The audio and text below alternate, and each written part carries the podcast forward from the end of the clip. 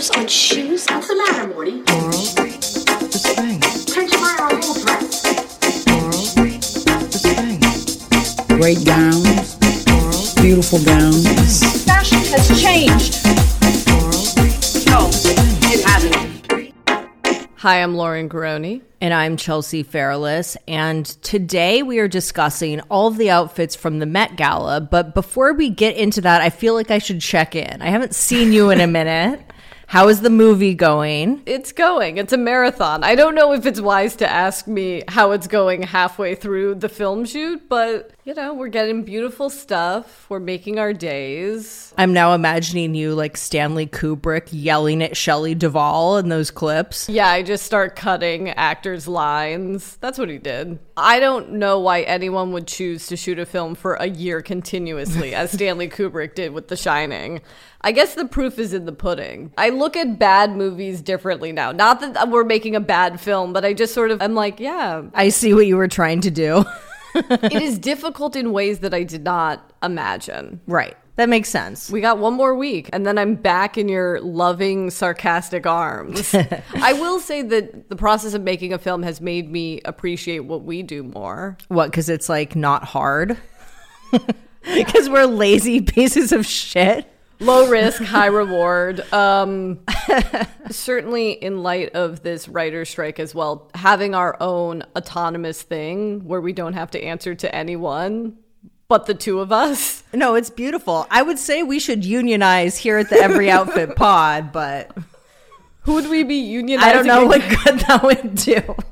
What would our strikes look like? Our strikes happen at the Sunset Tower. Our strikes would look like that fucked up Chanel fashion show where they staged like a fake feminist protest. Also, because we had to pre record the last two episodes to accommodate your shooting schedule, we never got to discuss our new makeover, which I am very excited about. And by our makeover, I mean our new branding, which I've been working on with our friend Stephen Smith, who is a brilliant art director who's worked for Raf Simons and Pat McGrath.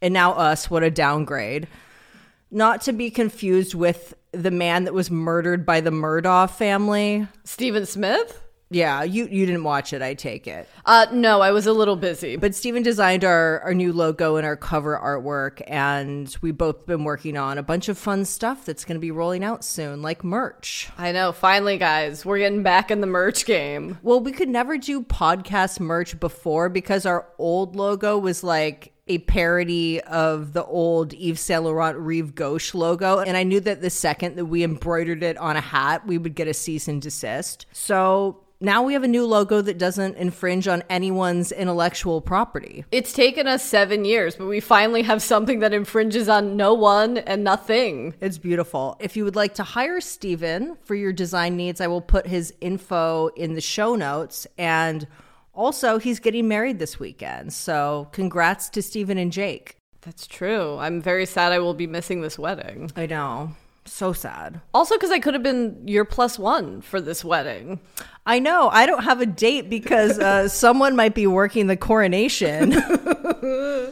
it's very Fellini esque, but I love it. Shall we get into fashion's biggest night? I know. I will say another thing about being on this film shoot is I can't remember another time in my life where I've been this divorced from pop culture. Now I know what it feels like to be a normal person who's just like, what happened in the world today? But I was like in between setups, just on my phone, refreshing Instagram and Twitter, watching the red carpet. Well, I am struck by how much information it is to process. I'm glad we took a couple days after the Met Gala to record this episode because it's just a lot. It's overstimulating. Because you look at, you know, what, 400 looks? And I will say that there really is not one singular source that just has every look with the outfit credits. Well, there is, and it's the Instagram Check the Tag. Shout out to them.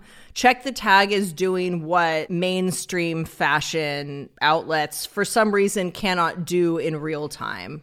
Because Vogue, like, they come through with the credits the day after, but it's never sort of updated as it's happening. So, in general, what did you think? I don't think it was the strongest year for the red carpet personally, and that's not because of the theme itself. I feel like a lot of people are unnecessarily hating on the theme, but I feel like the red carpet was kind of homogenous because everyone was drawing from like the same five references. Everyone was either a cat person, a Karl person, a pearl person, a bride, a giant rosette person or a tweed person. Like almost no one doesn't fall into one of these categories. That's true. I mean, the carpet wasn't as bad as I thought it was going to be. It did feature a few things that we've longed for put together, which is people having fun, slash, just straight up cosplaying, people wearing vintage, and people not dressing on theme, just dressing really fucking well.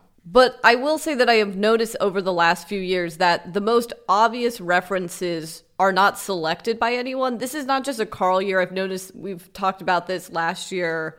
Talked about it during the camp year. And I wonder if it's because people think that other people will be doing it, so no one does it. For example, no one recreated the pastel Chanel tweed suits. That was crazy. That Kylie and Kendall couldn't have come together. well, my biggest thought around that is that now that we're at this moment where men are dressing more flamboyantly, like how is Lil Nas X showing up as some like pearl encrusted sea demon and not just wearing like a pink Chanel tweed women's suit? Right. With some like Chanel combat boots. I do wonder if they just are afraid that everyone else is going to be showing up like that. But then a bunch of people showed up looking like other people, Everyone looked like Cruella De Vil. except Glenn Close, ironically. Ironically, except for Glenn Close, fuck. That would have been such a serve. I feel like color was a big missed opportunity because when you look at this, especially all of the people that were sort of deemed best dressed by the press, they were all in white or black or black and white. Very few people wore color. So the people that did wear color, I think, really stood out. but very little pastel. We got that from Emma Chamberlain, who I think looked really great. We got that from Nicole Kidman. Viola Davis wore like a shocking pink dress, and I think she really stood out because of that. So, can we just for a second dive into the controversy about the show? Because I was seeing that on Twitter and I couldn't quite understand. Because what I was seeing on Twitter was a few people bemoaning that this show could have been about Vivienne Westwood, but instead we were quote unquote stuck with Karl Lagerfeld. And I'm not sure how people think the Met costume exhibit happens, but it is planned years in advance. Lagerfeld died in 2019 this was the first year they could do the show, that they could have an exhibit dedicated to him. Yes, I assure you we'll get that Vivienne Westwood exhibition, but if these people were paying attention, they'd know that she was basically the centerpiece of the punk exhibition, and that like already happened. So it's not really that much of a slap in the face. But I do love the idea that they could pivot with three months to go and just make the whole exhibit of Vivienne Westwood.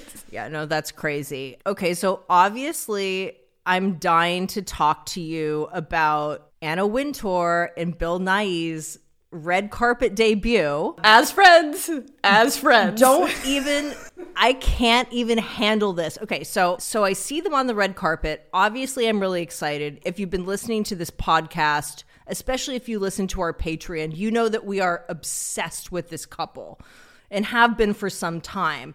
And all I have ever wanted is this is their red carpet debut. It happens, but then the next day, Bill Nighy's reps give a quote to people that says, quote unquote, they are not in a relationship. They have simply been great friends for two decades. Excuse me, what? Yeah, no, they were friends for two decades and now they bone. We have seen all the Daily Mail photos of their dates. Anna has never looked happier. This motherfucker is bringing roses to dinner. Don't gas me like this. Also, straight women and straight men are not friends. What is this, my best friend's wedding propaganda?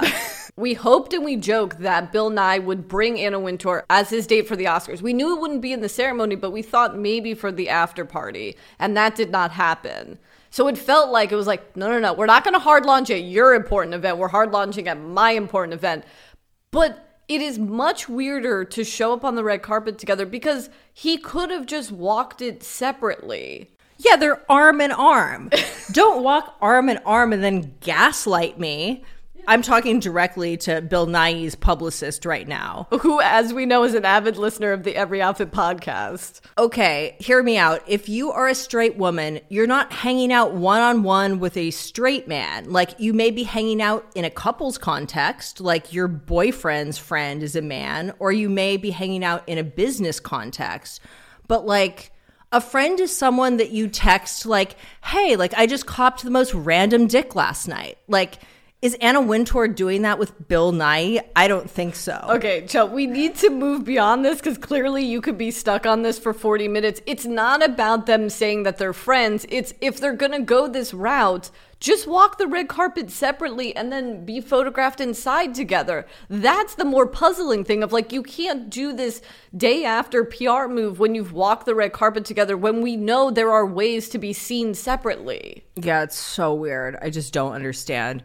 Anyway, shall we move on to the fashion? The cat people, perhaps? The cat people certainly got the most attention. This would never happen if we didn't have the camp year. Yeah. Dressing on theme is one thing, and we knew that it was going to get to a place where we've wanted people to have more fun with the theme. I am now worried that this has sent a new dangerous precedent where people are going to be cosplaying. Yes, but I do think that Doja Cat was ultimately successful in this arena. She really did something with her look, and I think it was one of the best ones of the night. The facial prosthetics looked incredible. The gown felt very like it was Oscar de la Renta, but it was very, very Bob Mackie. It actually really reminded me of this dress that he designed for Ann-Margret that she wore to the Oscars back in the day. And like everyone thought she was crazy because she's wearing like a halter neck with like a weird swim cap attached. But I fuck with it. Yet, no one commits to a bit like Doja Cat, who, during certain interviews, just said meow. That was the highlight of the Vogue live stream. I guess you didn't get to watch that. I didn't, but I saw screen caps of it. Um, Jared Leto? I think there's something about th- this level of attention seeking behavior that is fundamentally at odds with chicness. That said, I do think that the cat costume was very well executed. Like it did not just look like some generic fancy feast bitch. It looked like Choupette, like facially. Yeah, I, I stand corrected. No one commits to a bit like Jared Leto, actually. Yeah, he wins for Choupette realness. I assume he had to clear it with the Met Gala. I think we're in a new era of the Met Gala because multiple people, which has never happened before, changed on the red carpet. Like Jared Leto got out of that suit and was in a normal suit. I saw photographs. Emma Chamberlain was in one outfit, switched to another. Cardi B left the Mark Hotel in one outfit, showed up on the red carpet in the other. I blame Kim Kardashian for this. It's going to be really, really dark and crazy next year because this year Rihanna kind of scooped everyone by wearing a full, like, Coperni Chanel inspired look, inspired by the famous 90s fake fur collection. And she dropped like a full photo shoot the night before. So I feel like now that is going to set a precedent.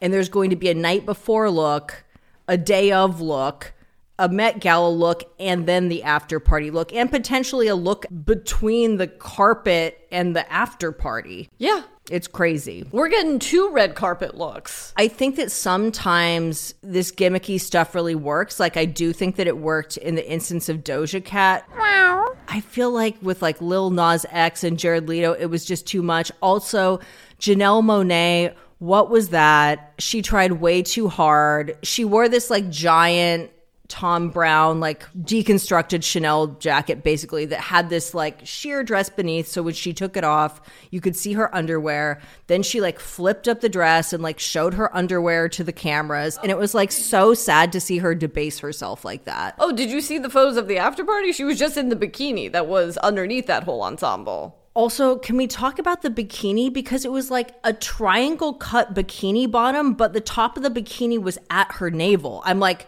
do you have like the largest bush in the world or what's happening? If you're gonna do that look, then Thom Browne should recreate the infamous like Chanel, basically like coin bra bikini. Yeah. It was weird. I feel like Thom Browne like is obviously made for this theme because he basically makes bootleg Chanel stuff all the time and like Right. Is similarly obsessed with tweed, but it was a mixed bag. I think some people he dressed looked amazing, and others I was like, what the fuck is this? I'm gonna be vulnerable with you for a second. I did not realize that Little Nas X was a cat at first. Well, he's not really. He had whiskers. Yeah. So that was giving cat, but it was also giving, like, again, weird Poseidon, Little Mermaid, sea creature, pearl encrusted. Like, I don't even know. I don't have the verbiage for it. Game of Thrones Ice King as well. Yeah, I still think he should have just literally go into the Chanel store and buy a women's suit off the rack and wear it in that sort of like Kurt Cobain drag way. Like Yeah. that would have just been so cool. I feel like there was a real absence of like actually subversive dressing.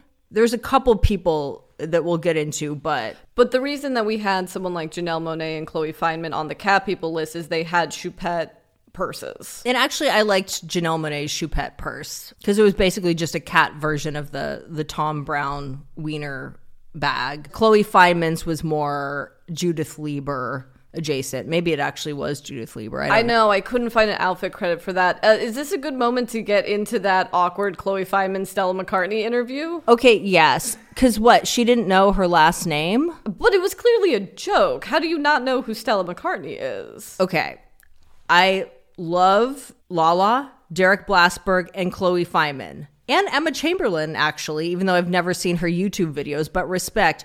The production of this Vogue live stream was crazy. Like, you would think that I was personally tasked with doing it with no experience. Right. Like, so I think there were mistakes. Like, I don't think Chloe Fineman and Derek Blasberg had any sort of teleprompter or anything. Like, I don't think there were just like basic things. Right, or an, an earwick of a producer telling them Exactly. what the fuck is going on. I don't know the context. I've only seen the clip where Stella McCartney is like, "You're not taking this very seriously," and like clearly Chloe Fineman spirals and doesn't know how to get things back on track. Which, by the way, for people who are like, "Oh my God, Lauren and Chelsea should host the red carpet," no, we shouldn't. Not in the moment. We need a few days to process. If you enjoy this, it's because we've had a few days to process, make jokes. Yes, but we would know who Stella McCartney is. We'd have that going for Okay, us. Okay, so I took that as a joke and she was trying to lighten the mood. No, there was other people that she had name issues with.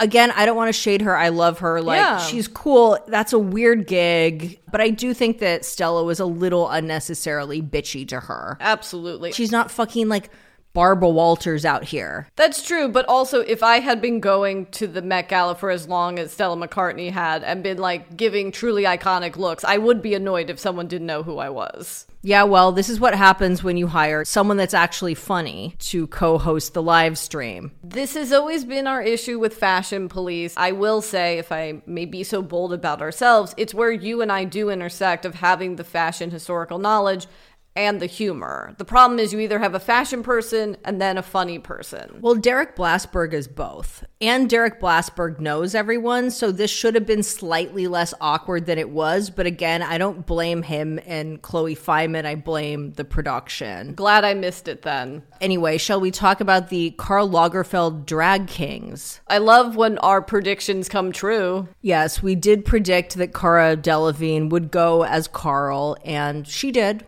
But but not on the red carpet. I was very confused with the photos I saw. I would say that the red carpet look was very Karl inspired. She didn't go as far as to wear a powdered wig, which surprised me, but it was definitely a deconstructed version of his own personal style, right? Right. It was the white shirt, the skinny pants, the chrome hearts, the fingerless gloves, whatever. The night before, she did drop like a full, like, drag look. Not my favorite. No, but I think where we speak about subversion, dressing on theme, dressing like Karl, I feel like uh, Ke Huy Quan did it the best. Absolutely.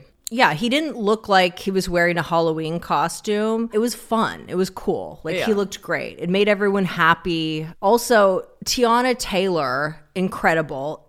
Not a literal Karl interpretation, but there was enough aspects of Karl. Like there was the tie, the the white shirt, the sunglasses. She also rocked a tiny ponytail as well. The only person that did a little Karl ponytail, which I appreciated. That look was also Thom Browne. Yeah, I thought that was amazing. I thought that was the best Thom Browne look. It had these really like insane cutouts on her hips that I think really worked. I hope the people at the Thom Browne Atelier get a week off of like PTO or something after the Met Gala. Yeah, they're really doing too much. I know that Cardi B said on the red carpet that she was hoping that Karl Lagerfeld was in heaven looking down, going yes and no. And he was definitely saying no when Tommy Hilfiger showed up on the red carpet. Okay, this actually belongs at the Camp Met Gala. Yeah. Like, this is pure camp. I don't know if he realized how it actually looked, but it looked crazy. And also his plus one, I don't know if it was his wife. I assume so. That was campy too. She looked like she was headed to some sort of like Republican Illuminati sex party or something. They look like they were heading to whatever that um Halloween rave that we saw in the end, just like that season two teaser, actually. yeah, Tommy Hilfiger came from, I don't know, Rock's uh, school celebration or something. Another thing that was kind of fucked about this year's Met Gala is how many fingerless gloves there were. It's like, yes, Karl wore them himself. Yes, he put them on the runway, but I maintain that they only make sense on Paris Hilton, who has never stopped wearing them, or like during the electro clash era of the early 2000s. Like wearing fingerless gloves with a gown in 2023 is actually crazy. I will say the saddest form of this, and I understand why it was done, but the amount of reporters who are interviewing people on the red carpet that I noticed had fingerless gloves as like a, Okay, that's kind of cute. as a nod to dress on theme. As I was watching the interviews, I was like, that person has white fingerless gloves, black fingerless gloves, polka dot fingerless gloves. Okay, but they're not wearing it with a gown like No, Lizzo no, no. or Ashley Park or something. Can we talk about Paris Hilton being Marc Jacobs plus one? Because that made me feel like the old Met Gala days when it was still an industry event and people would just bring their friends. Well, Marc Jacobs has always been really good at picking plus ones for the Met Gala. Like he's done it forever. He always brings the coolest person. He always brings the woman of a certain age or like Lil Kim or something. Like Right. it's always fun and cool. But it's nice to see someone with a designer that you know a PR department wasn't strategizing like the buzziest influencer who would get the best engagement for the evening. it was a very different look for her. And it was a very different look for Marc. Like it didn't look like Marc or Paris Hilton. It kind of looked more like Versace or something.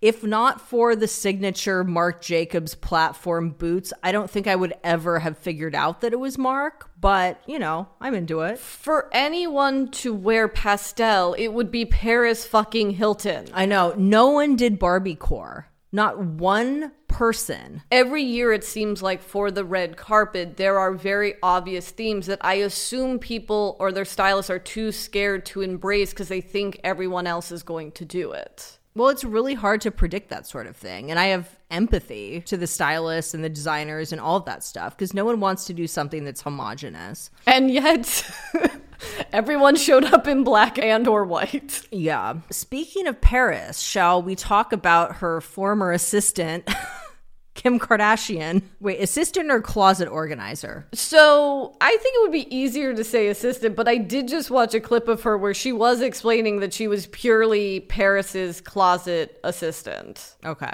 You know what I want? There was that show in the 2000s called Entourage, which was about a fictionalized version of Mark Wahlberg's life with his friends who worked for him when he was coming up. I want Okay, everyone knows about Entourage except for like our two Gen Z listeners. Alright. But I want the Paris Hilton version of that. and like the Kim Kardashian that just went to clubs with her, but then also like had a quasi job of organizing her closet. Well, it's a real all about Eve story. Oh God, yes. I mean, they never, I think, literally Feud Paris Yes. and Kim. Yeah. I know they never literally feuded, but Well, I they did that. literally feud, actually. Remember, like, Paris said that, like, her ass looked like a trash bag full of, like, in reference to, like, cellulite or something. When this writer strike is over, Ryan Murphy led us into that feud. Writers room, we got a hell of an idea for you. But I loved Kim and Schiaparelli. You know, it reminded me of Isabella Rossellini in Death Becomes Her. Yeah, yeah. I feel like Schiaparelli had a really good night because they referenced Karl and paid tribute, but they still stayed true to their own design ethos and they didn't end up making weird Cruella de Vil costumes. For Kim to have a sense of humor to mimic the the pearls that she wore in Playboy and the infamous "You're doing amazing, sweetie" scene from Keeping Up. I wonder how deliberate that was. I know. though. I'm sure she was like, yeah, people will probably think of this, but I don't think it was like something she was going for necessarily. But I thought that the way that the pearls draped around her body was really gorgeous. Yeah, it's not my favorite Kim look. I think the camp Well, the camp one was like the best. it can't get better than that. I'm shocked that after last year she came also in a gown that's I mean, it's not exactly similar to the Marilyn dress, but like if anyone were to do a color, it was like nude and very mm. feminine. Yeah, it's so different from the Marilyn look. I do feel like this look did not get as much attention as her last few, but I think that was kind of a good reset. It makes her look a little less desperate for attention, which I think is a good look for her. I do wonder if North made it into the Met Gala exhibit because she left with Kim, and then I just saw a video of North just on the red carpet, like before you enter, just alone. Yeah, sad we didn't get more children as accessories, which was like such a thing in Chanel fashion shows. I was gonna say Karl himself. No one truly cosplayed Carl in the way that you know there wasn't just a young, beautiful eight-year-old boy next to them. yeah. Well, I thought when you were saying Marc Jacobs and the Kardashians that you were gonna refer to Kendall's outfit. Yeah, it's giving magician's assistant.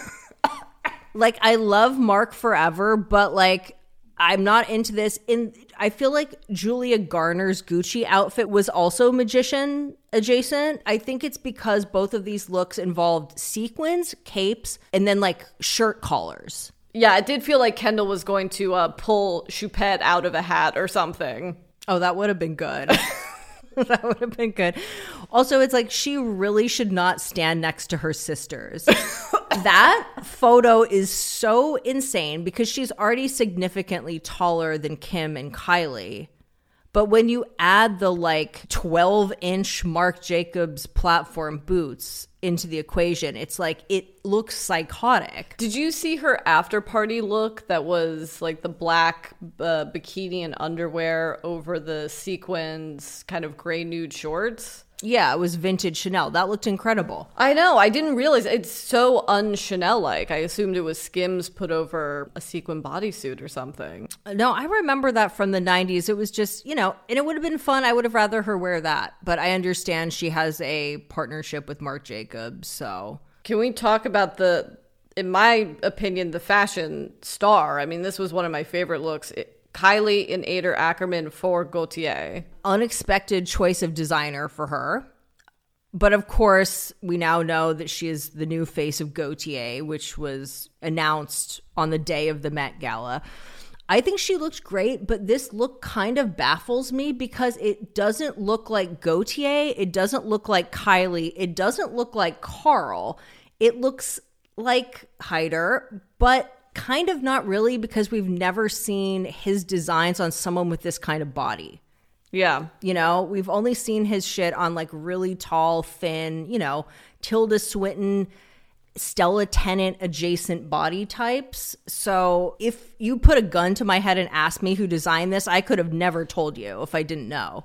No, that's very true. But I think what I enjoyed about this look so much is the fact that she wasn't trying to dress on theme. She just looked really, really good. It was elegant in a way that we don't really associate with her. Well, this is the Kylie rebrand. Yeah, this is the new Kylie. There was this discourse around Coachella where Kendall, Kylie, Hailey Bieber were dressing relatively normal jeans, t shirts, leather jackets, what have you, when everyone was dressing super Coachella insane, which is how they were dressing in, you know, the 2015s.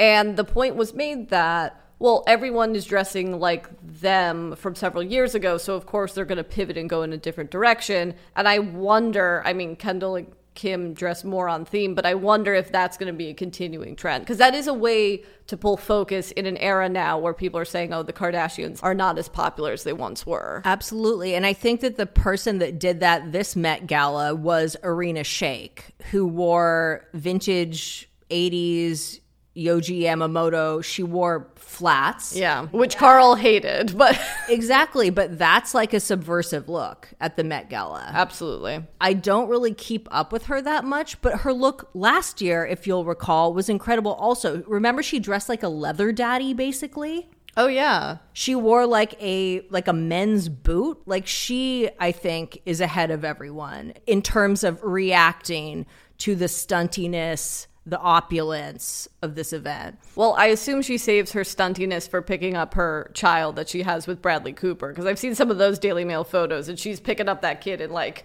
leather hot shorts. Also, since we brought up Kim and Schiaparelli, I feel like we also need to mention Michaela Coel, which I feel like was another one of the best looks. It was a great look. I don't know what exactly it was referencing, but she looked incredible and that's really all that matters. Well, there was a lot of Chanel dresses that looked like that, that had that silhouette, that were heavily beaded, had jewels. I saw the Chanel reference, but it also, again, felt true to Schiaparelli. Um, but of course, Michaela Coel is also an incredibly cool person. I don't think that just anyone could pull off something like this. She is kind of like the millennial Tilda Swinton in the sense that she can wear things that are more high fashion and avant garde than your average actor. Yeah, speaking of a, a swing and a miss when it comes to avant garde styling, is now a good time to bring up Olivia Wilde's Chloe dress that was somehow identical to the Vogue China editor Margaret Zhang's dress. Okay, this is so crazy, and I actually can't figure this out because, okay, so the reference point was this violin dress that Karl designed for Chloe in the 80s. They reissued it like 10 years ago. Chloe reissued it. And I remember Chloe Sevigny wearing it to some event and looking amazing. So for this event, there were two gown versions of it, and I don't understand how this happened because I can understand a world where, let's say, Karla Welch got this custom gown from Chloe, and then maybe Margaret Zhang was wearing a vintage dress, but this was not the original dress. But how could it be two customs? Like, I don't understand. One was white and one was black. What's interesting is I went on Margaret Zhang's Instagram this morning and she hasn't posted the look on her main feed, which I find interesting. Uh, Margaret Zhang's was in black. Olivia Wilde's was in white. I know Olivia Wilde's dress was designed by Gabriela Hearst, who's the current Chloe designer. I don't know if it's a Gabriela Hearst designed Chloe dress for Margaret Zhang either. It had to be. Uh, Maybe because they thought one was white, one was black, but really there's nothing else from the Karl Lagerfeld Chloe archive to reference. No, they they couldn't do that again. If anyone knows how this happened, please tell me. But I do think that Margaret Zhang's look was better Yeah, of course. because Olivia Wilde looked like a what is it, a Power Ranger or Wonder Woman? It was like so weird. It's like I understand like the the original dress, the Lagerfeld dress had sh- short fluttery sleeves. I understand putting a long glove under there, putting a long sleeve under there. But putting these weird, I don't even know what to call them. Again, like Wonder Woman arm cuffs. it's supposed to be a violin, but just the the overall look was giving like guitar musician in an 80s new wave band. but Olivia Wilde, the day after the Met, did have a very Samantha Jones in Sex in the City 2 response where uh, she just was like, great minds. They should have posed together. Yes. What fucked them up was not doing that. Because that then becomes like the moment. Yeah. It makes both of them look better, like they have a sense of humor, which I guess they didn't. Because, like, how would you not? Or maybe their red carpet arrival times were so off that they didn't know till afterwards. It's not big enough to not notice someone wearing the exact same dress as you from across the room. No, no, no. When they got inside, for sure. I'm just saying the red carpet itself. They might have been going up the stairs at different times. Moving on, can we talk about Burberry's Daniel Lee hard launch on the carpet? We absolutely can. We spoke at the beginning of this show of information overload, and this is one of those things where you had it on the doc, and I was like, where the fuck were all the uh, Daniel Lee Burberry looks? And then I saw them, and I was like, okay, interesting. Yeah, everyone was wearing the new Burberry blue, which is what do we think about this color? Because Daniel Lee obviously famously created the signature Bottega Veneta green, which is such a prominent part of their branding. So when he went to Burberry, I'm sure he felt the pressure to do that again. And it feels like they wanted to do like an Yves Klein blue, but we're like, we have to switch it up a little. Yeah. So it became more purple. Yeah, I mean, if that Bottega green is for a spring, this uh, Burberry purple blue is for a winter. Yeah, a dark, dark winter. I just can't imagine ever wanting to wear this color as a person. Like, I would never buy anything in this color. But as we've spent the last, I don't know how long talking about this with everyone just kind of beating the theme to death, I kind of appreciate people who are like, fuck it. Yeah, they use this as an opportunity to establish their new identity, I guess. Although it was kind of the- most random assortment of people. Liberty Ross, who is in their ads, and love to see her again, great. Then Jimmy Iovine, Dr. Dre, loved that. Mary J, although what happened with her look, I'm sorry, like I love our queen forever, obviously, but like what happened there? I can explain why Jimmy Iovine is there. He's married to Liberty Ross. Oh fuck, I forgot about that. There's a great docu series called The Defiant Ones, which talks about Jimmy Iovine's career and Dr. Dre's Yeah, no. I did watch that. Yeah. That's why I, but I assumed it was because of the Dr. Dre connection, not the Burberry connection. That seems less random then. Well, because Liberty Ross was married to the guy that had the pseudo affair with Kristen Stewart. Right. Liberty Ross's brother is a guy named Atticus Ross who works on scores with Trent Reznor. Trent Reznor is best friends with Jimmy Iovine. That's how they all met. Right. Beautiful. Okay. Brought the whole crew. Um, Gucci, I think was a very mixed bag. I think they had some really, really good looks and some really, really bad looks. ASAP Rocky, I feel like, was one of the good looks. He wore a kilt that was a pretty niche reference to a look that Karl wore at the end of like one of those insanely campy Chanel cruise shows. I forget which one. And I think that Sabrina Elba and Sienna Miller also looked really good in like pretty like classic tasteful LBDs. Yeah, I do just have to say if you're married to the guy that owns Gucci, why are you consistently getting fucked on the red carpet? I'm sorry, Salma Hayek never looks good in Gucci. She's a beautiful beautiful woman. Yes. But the pearls in this dress really felt like an afterthought. The red latex? I mean, what was that material? Look, at least she had a better situation going on than Serena Williams. Like, I don't want to disparage the greatest living tennis player, but she looked like she was showing up for Kris Jenner's Great Gatsby themed 60th birthday party.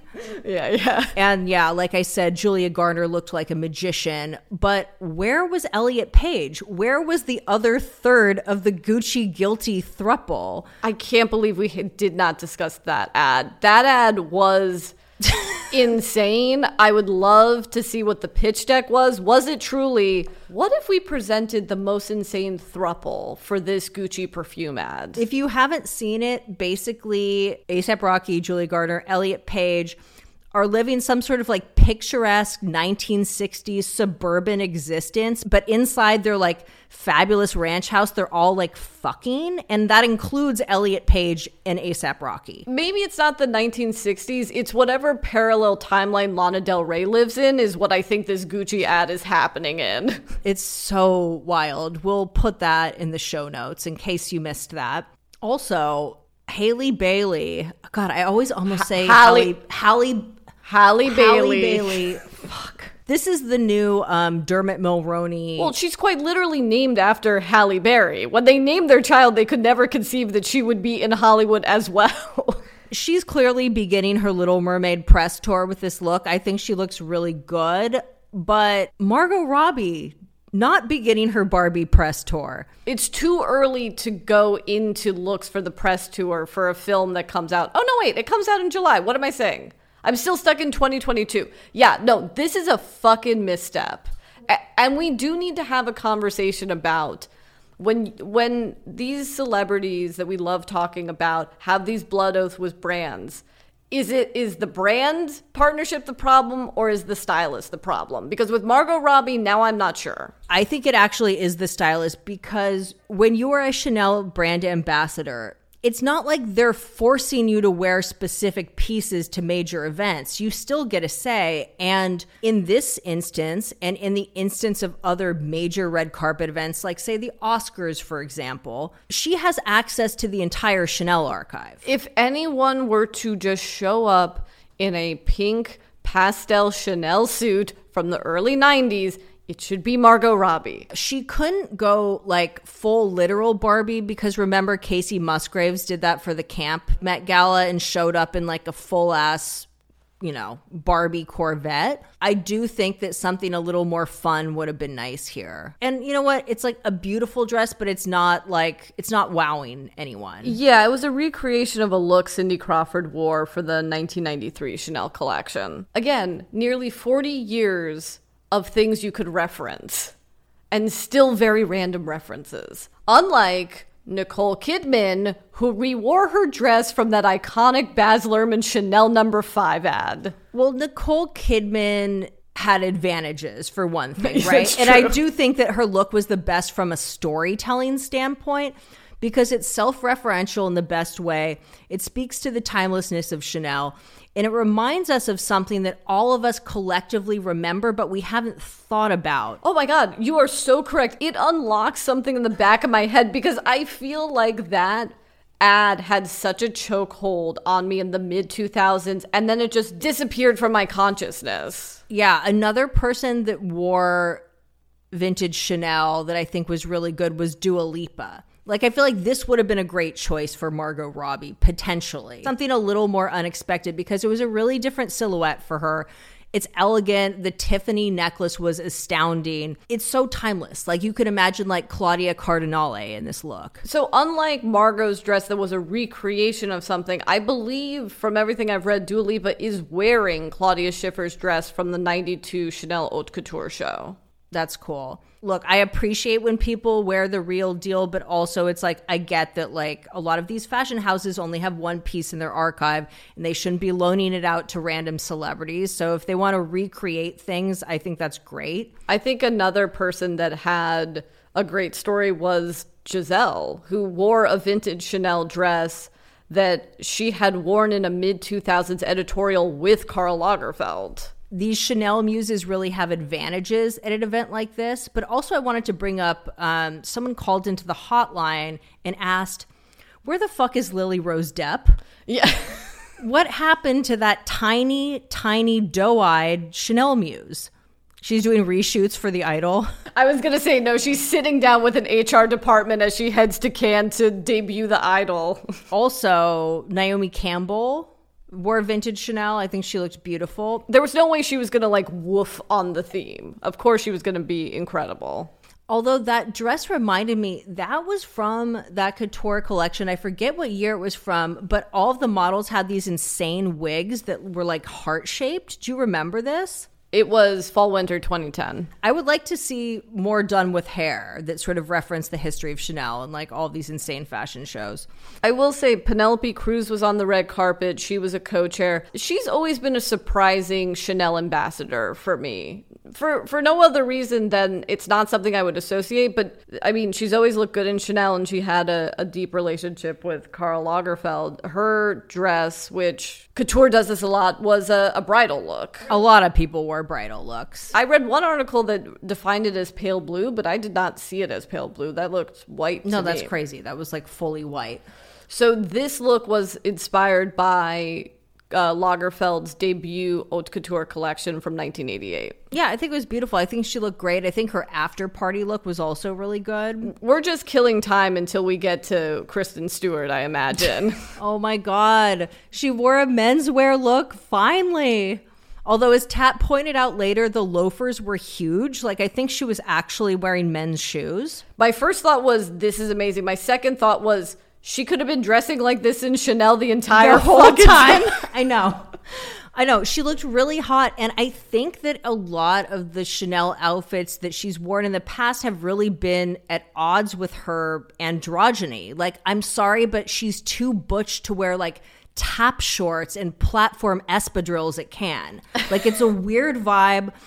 And like, you know, ladies, sometimes you just have to butch up. And I've been waiting for her to have this moment for a really long time. And I'm glad we got it Yeah. at the Met Gala. Yeah, I mean, sometimes when you're a Chanel ambassador, they fuck you, but sometimes you fucking Chanel. Congrats, K Stu. This was incredible. You're looking very Shane today. If we may go off course for one moment, there were a few people that were just unrecognizable at the Met. like you put Marion Cotillard, and it wasn't until you put in Marion Cotillard in the outline I was like, she was there. If I saw that photo and the words Marion Cotillard weren't directly below it, I would have never figured this out. She's got short hair, which she's had short hair before, but it is dyed pink. She looks like a K-pop star. And I know we're not supposed to talk about people's bodies, but she does look like she's gearing up to star in the Stella Tennant biopic. so I think that it's a combination of that that was really, I was like, oh, it's Anja Rubik. It's Oscar-winning actress. Then I thought it was Emma Corrin, and then yeah, it's kind of that, but more modelly. She looks like she actually just walked straight off the runway from one of the shows. I think that her look was really beautiful, and I did like the hair. I just like would never know it was her. Speaking of which, Jessica Chastain, who was maybe in a wig? Isn't she doing a play where her hair is red? I don't know, but she had this like platinum hair. And then she had sunglasses. So those two things together, I was like, who are you? I would assume the platinum blonde is like trying to be Karl's white hair, but also those glasses aren't really giving Karl. They're too big on her face. It's just it's it's a muddled concept. Yeah, I think this was another one of those Gucci looks. It was just kind of weird. But you know, they dress like 50 people, so they can't all be on point. Yeah, and they all can't be magician's assistants either. So someone has to look like a goth mafia wife. Yeah, it was very that. I will say when we discussed the Vogue May cover, I was a little concerned because that editorial had a bunch of designers interpreting Lagerfeld's work over the years, and the most successful of which I thought was Valentino. And I use the gross phrase, did they blow their load? Because these are the things I would want to see on the red carpet.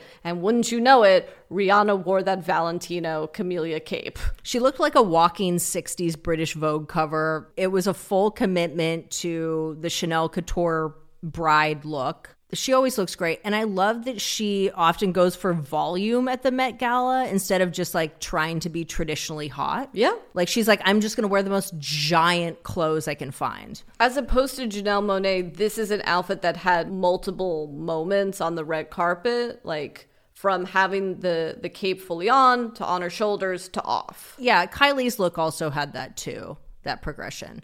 But it wasn't like gimmicky in the way that Lady Gaga was gimmicky, whatever the camp year when she like that was terrible. That's what the Janelle Monáe thing reminded me of. It reminded me of like Lady Gaga's darker impulses. Fueled by Brandon Maxwell, who I believe designed that, and was like holding the various pieces and she took them off on the red carpet. I only like this concept if it's that Viktor and Rolf Russian nesting doll show and nowhere else. Or if someone has the balls to actually wear the Hussein Chalayan uh, yes, or Hussein. skirt. Yeah, Hussein. Hussein. Yeah, of course. sorry to go back in the past, but like I think I will never get over the camp red carpet just for like the missed opportunities of like no one wore the skirt that becomes a table and took it off on the red carpet. I feel like the Camp Met Gala was one of the best because the worst looks were as entertaining as the best looks. I take it back. It should have been the year where it was like, what is it, Ex Machina?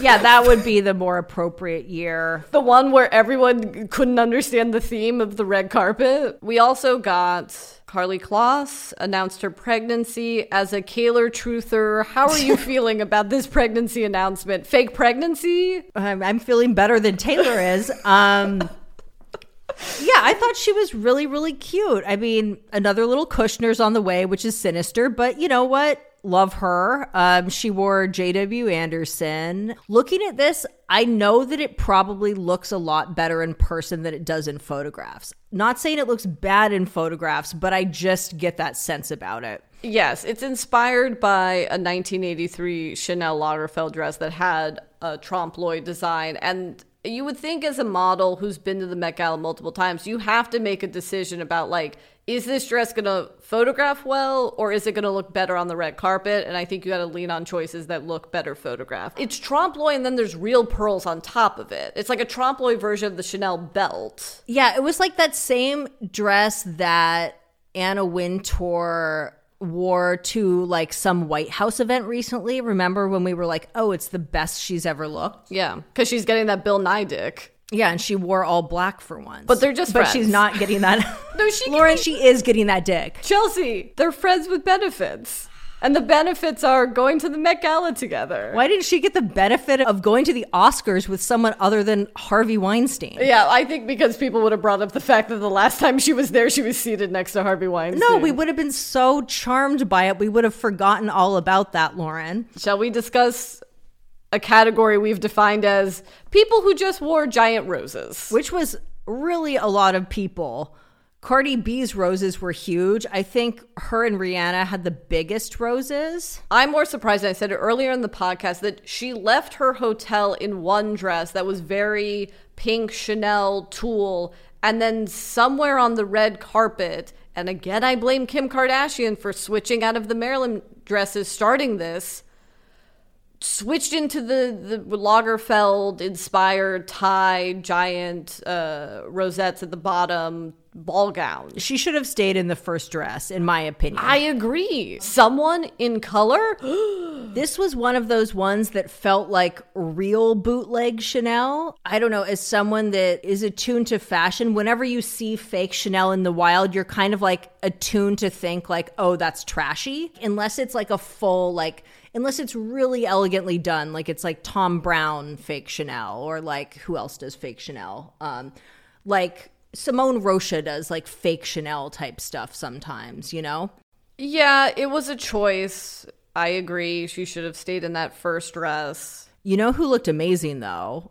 Bad Bunny. Yes, Bad Bunny was in Jacquemus. I would imagine that the backless blazers with the J necklace is a nod to the print ad for the Nicole Kidman Chanel number five. Oh yeah. See again something that's like lodged in my brain that I totally forgot about that. Where yeah. Nicole Kidman is in profile, you see her back. She's in a backless uh, black dress, and then there's a backward Chanel necklace that she wears, or a number five necklace. Yeah, that's a genius reference. This does look like he could have attended with Rihanna as like a couple's look because it was a similar type of camellia, I guess, stole, really, really long stole that he wore over that suit. Yeah, it was beautiful. It was beautiful. I thought that was such a cool look. Should we get into our favorite category, women of a certain age? Oh, yes. Although I just want to bring attention to something.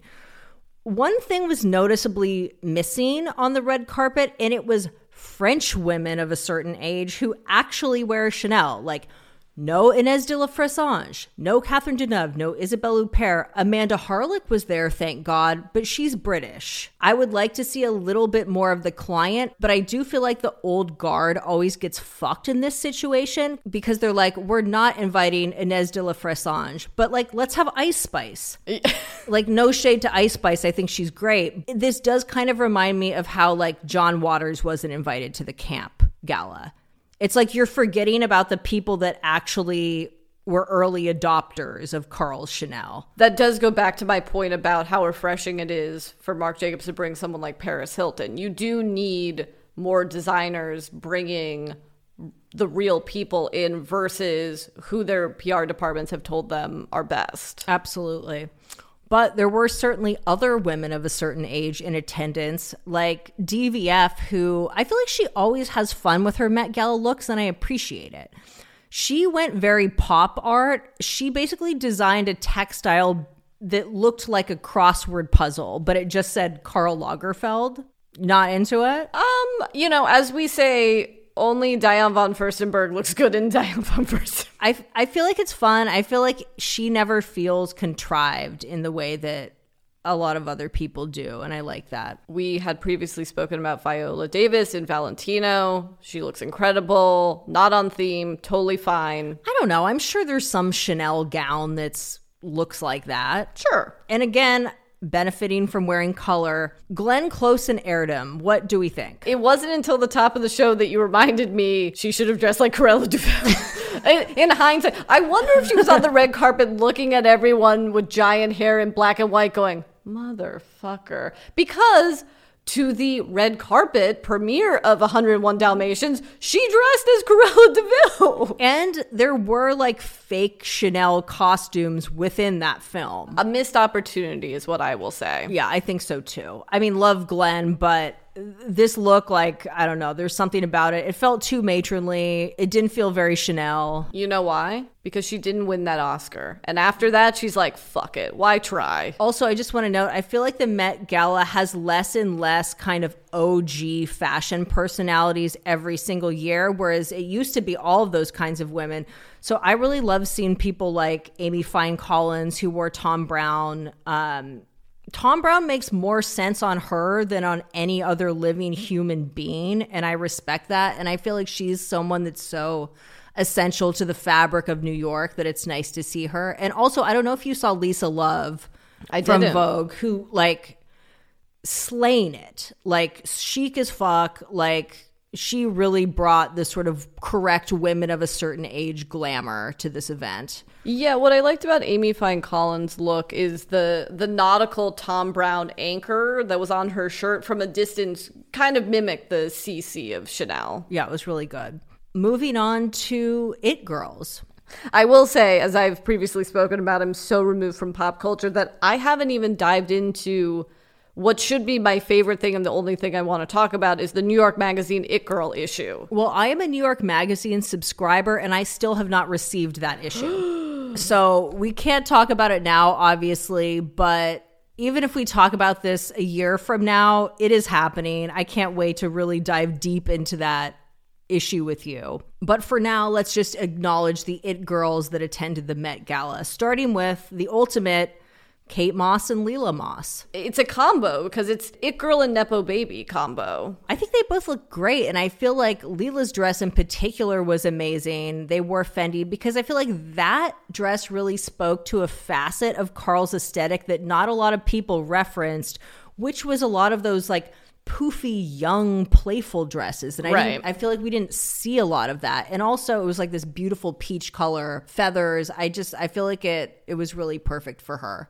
And I feel like in the past few years, I forget if it was last year that Kate Moss and Lila attended again when Lila was in that uh, tulle Burberry, that like completely see through outfit. I do like that. I think her mom is letting her, not that Kate Moss doesn't look fucking No, she looks amazing. but like letting her daughter have the moment. Yeah, I feel like they both looked really, really good. Also, Ivy Getty and Margiela. this is a match made in heaven. They've worked together before. John Galliano from Margiela designed Ivy Getty's wedding dress. I Her think like insanely beautiful, crazy wedding dress. again the person I hope just bought out all of uh, Andre Leon Talley's auction the other month, but I think this is a great mixture of John Galliano from Margiela's aesthetics mixed with more niche references of Lagerfeld Chanel work. Like that gray that she was wearing, I feel like is so specifically Lagerfeld, and that's a colorway we didn't see often.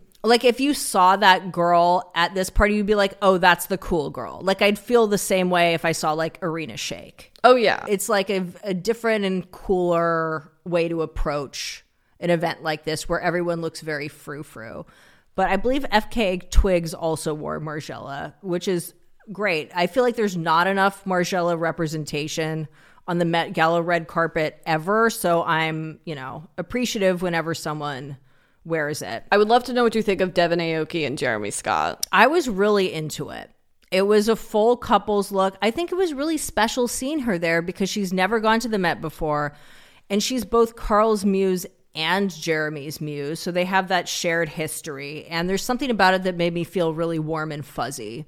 Yeah, I guess I'm of two minds. I didn't care for the look as much. My initial thought was I would have rather her in vintage Chanel, but maybe that's sadder, like she's trying to recapture the past. But she also needs to be there for Jeremy, who's, you know, not at Moschino, I guess focusing more on his eponymous label now. so, something that I need to ask you about. I saw this on DeuxMoi. They reposted someone else's stories that said that Jeremy Scott and Karl Lagerfeld dated in the early 2000s. I have never heard this. I haven't heard that either, but I wouldn't be surprised because they definitely ran in the same circles. And I feel like Karl was into Jeremy Scott, like as a designer. If anyone has more tea about this, please call the hotline. Yeah. Also, Lauren Santo Domingo in Chanel. Is this outfit available to put a deposit on on Moda Operandi today?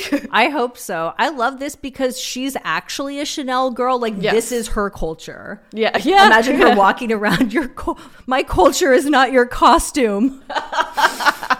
Like she is thin and rich and therefore a perfect candidate to wear Chanel, but she also has such a high taste level. Like she's actually probably the chicest person there. Without a doubt. In part because the Olsen twins did not attend, but still, she's one of the most glamorous women in the world. Yeah, there wasn't a lot of it girls of the new guard. We talked about Lily Rose Depp not being there. Maya Hawke was there. She was in Prada. We know that her mother, Uma Thurman, has had a long time relationship with Prada, and it seems like it's continuing with Maya. And I thought it was a brilliant mixture of Prada aesthetics with Chanel aesthetics. Totally. It looked very Chanel, which is kind of unusual because I feel like a lot of times Prada just like will not conform to the theme. Right. Whatever they put on a celebrity just looks like Prada, but I think this was kind of perfect. And I think it was the kitten heel that made it.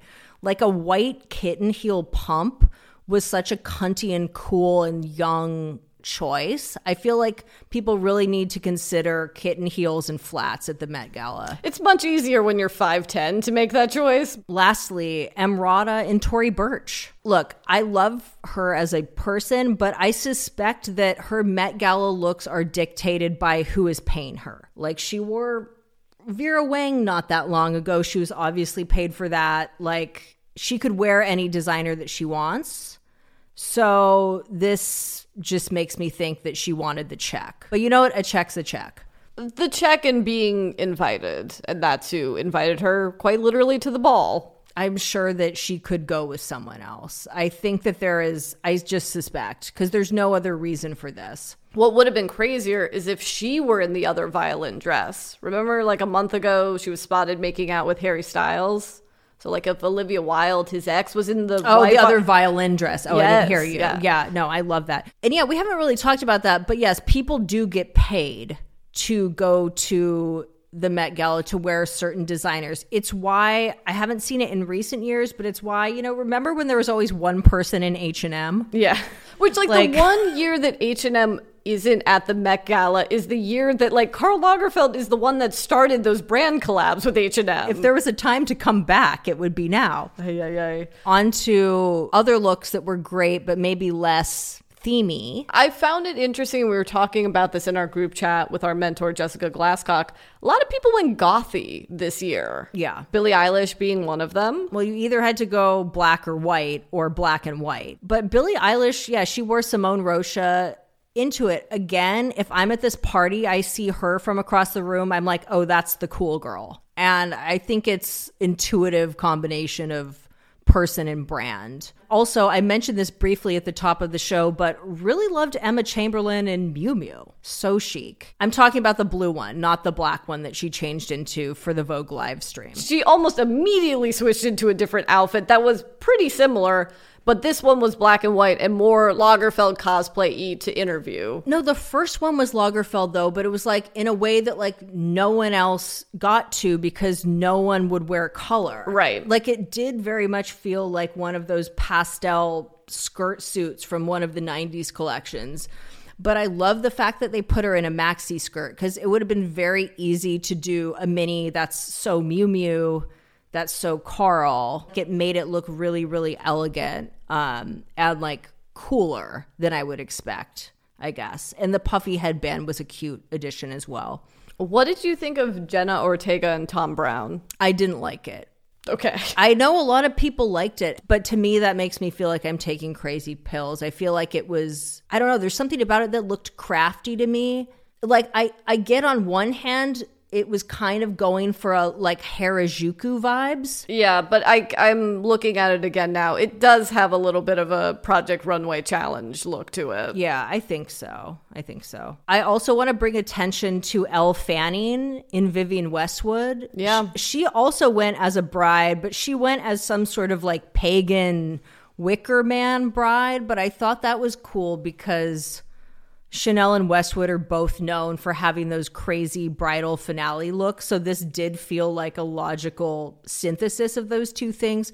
Also, unlike everyone else that dressed as a bride, she actually carried like an insane bouquet of flowers. So it really like you got the total look. She committed to the bit. I think shockingly, no one had better placements than the Karl Lagerfeld label, who dressed Amber Valletta among many other people. Yeah, but they killed that look. I don't know about the Cara Delevingne one. Like, I think that was fucked, but I think Amber Valletta actually looked incredible. And I feel like she is kind of the unsung MVP of this event. Well, I mean, when you trace the origins of how we got here with the Met Gala red carpet in particular, it does start with Amber Valletta, who did dress on theme way back in 2004 for the Dangerous Liaison show. Yeah, she wore a full ass powdered wig, which actually I'm shocked that no one wore a, a wig, like a Karl wig. I'm I'm grateful. I'm just surprised. I feel like she's just always glamorous and cool. And she always looks amazing at the Met Gala, but again, it never gets that much press because it's too chic for that. Although this was a little like Bob Mackie adjacent or something.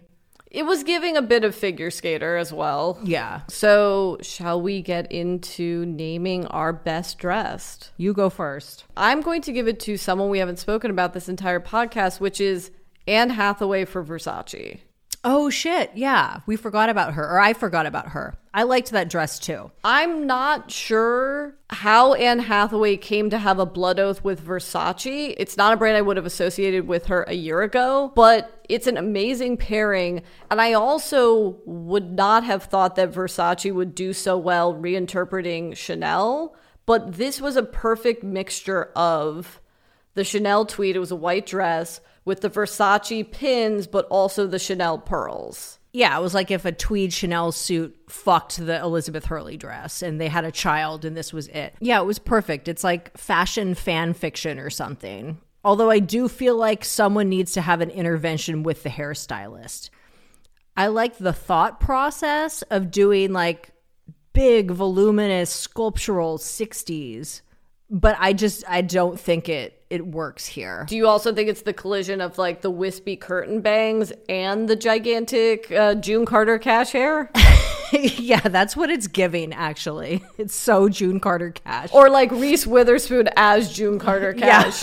By the way, do you know it's the 10th anniversary of uh, Reese Witherspoon's DUI arrest? No. So, what was your best dressed? Oh, we're just doing one person? I mean, you could do multiple. One person comes to mind that we haven't talked about, which is Erykah Badu, who wore Marni. I feel like she's always very overlooked at the Met Gala, but she always turns out a look. And this look is crazy. She's wearing like a thousand yards of white fringe, and it all feels very like Kenneth Anger, Holy Mountain cult leader vibes. But I think it was great, and it was Marni, and I like the current incarnation of Marni a lot. So I feel like it was a good combination of person and brand. Other than Erykah, for me, it's Irina Shayk. It's Michaela and Kim and Schiaparelli and Doja Cat. I feel like that will be the look that people remember. I mean, if we're going back to people we've talked to for men, Ke Huy Quan, best Lagerfeld cosplay. I feel like best story or best nostalgia moment has to be Nicole Kidman. Yes, for sure. I liked Dua Lipa wearing a different silhouette. It was, yeah, it was a pretty good red carpet. Another men's look that was one of my favorites actually was Tom Ford, who did you see his broken camellia brooch? I know, that was genius. It looked deliberately wilted and then a petal had fallen off of it down onto the lapel below, but I really felt like it was such a beautiful way of like speaking to the fact that Karl is irreplaceable in a lot of ways. It's the kind of accessorizing that reminds us of our own mortality. Also, because I've been shooting and we pre recorded episodes, we miss talking about the fact that Tom Ford will cease to exist. Well, Not that's the not man. true. Like that's fake news, guys. He's stepping down as the creative director of Tom Ford. He's being replaced with his right hand man for ten thousand years. I forget his name. Yes, he's stepping down from the brand he already sold to Estee Lauder so that he can make more fabulous, Movies, hopefully. yeah, highly aesthetic films starring redheaded women. of a certain age. So fingers crossed we get more of those. Anyway, well, I know you have to get back to it, but this has been fun. Yeah, it's been great. Uh, I'm sorry to say next week we're not going to have an episode, but we do have a fabulous Patreon episode that is dropping. And then the week after that, I will be back and we will. Be back on our bullshit. Hallelujah. All right, bye, ciao. Bye.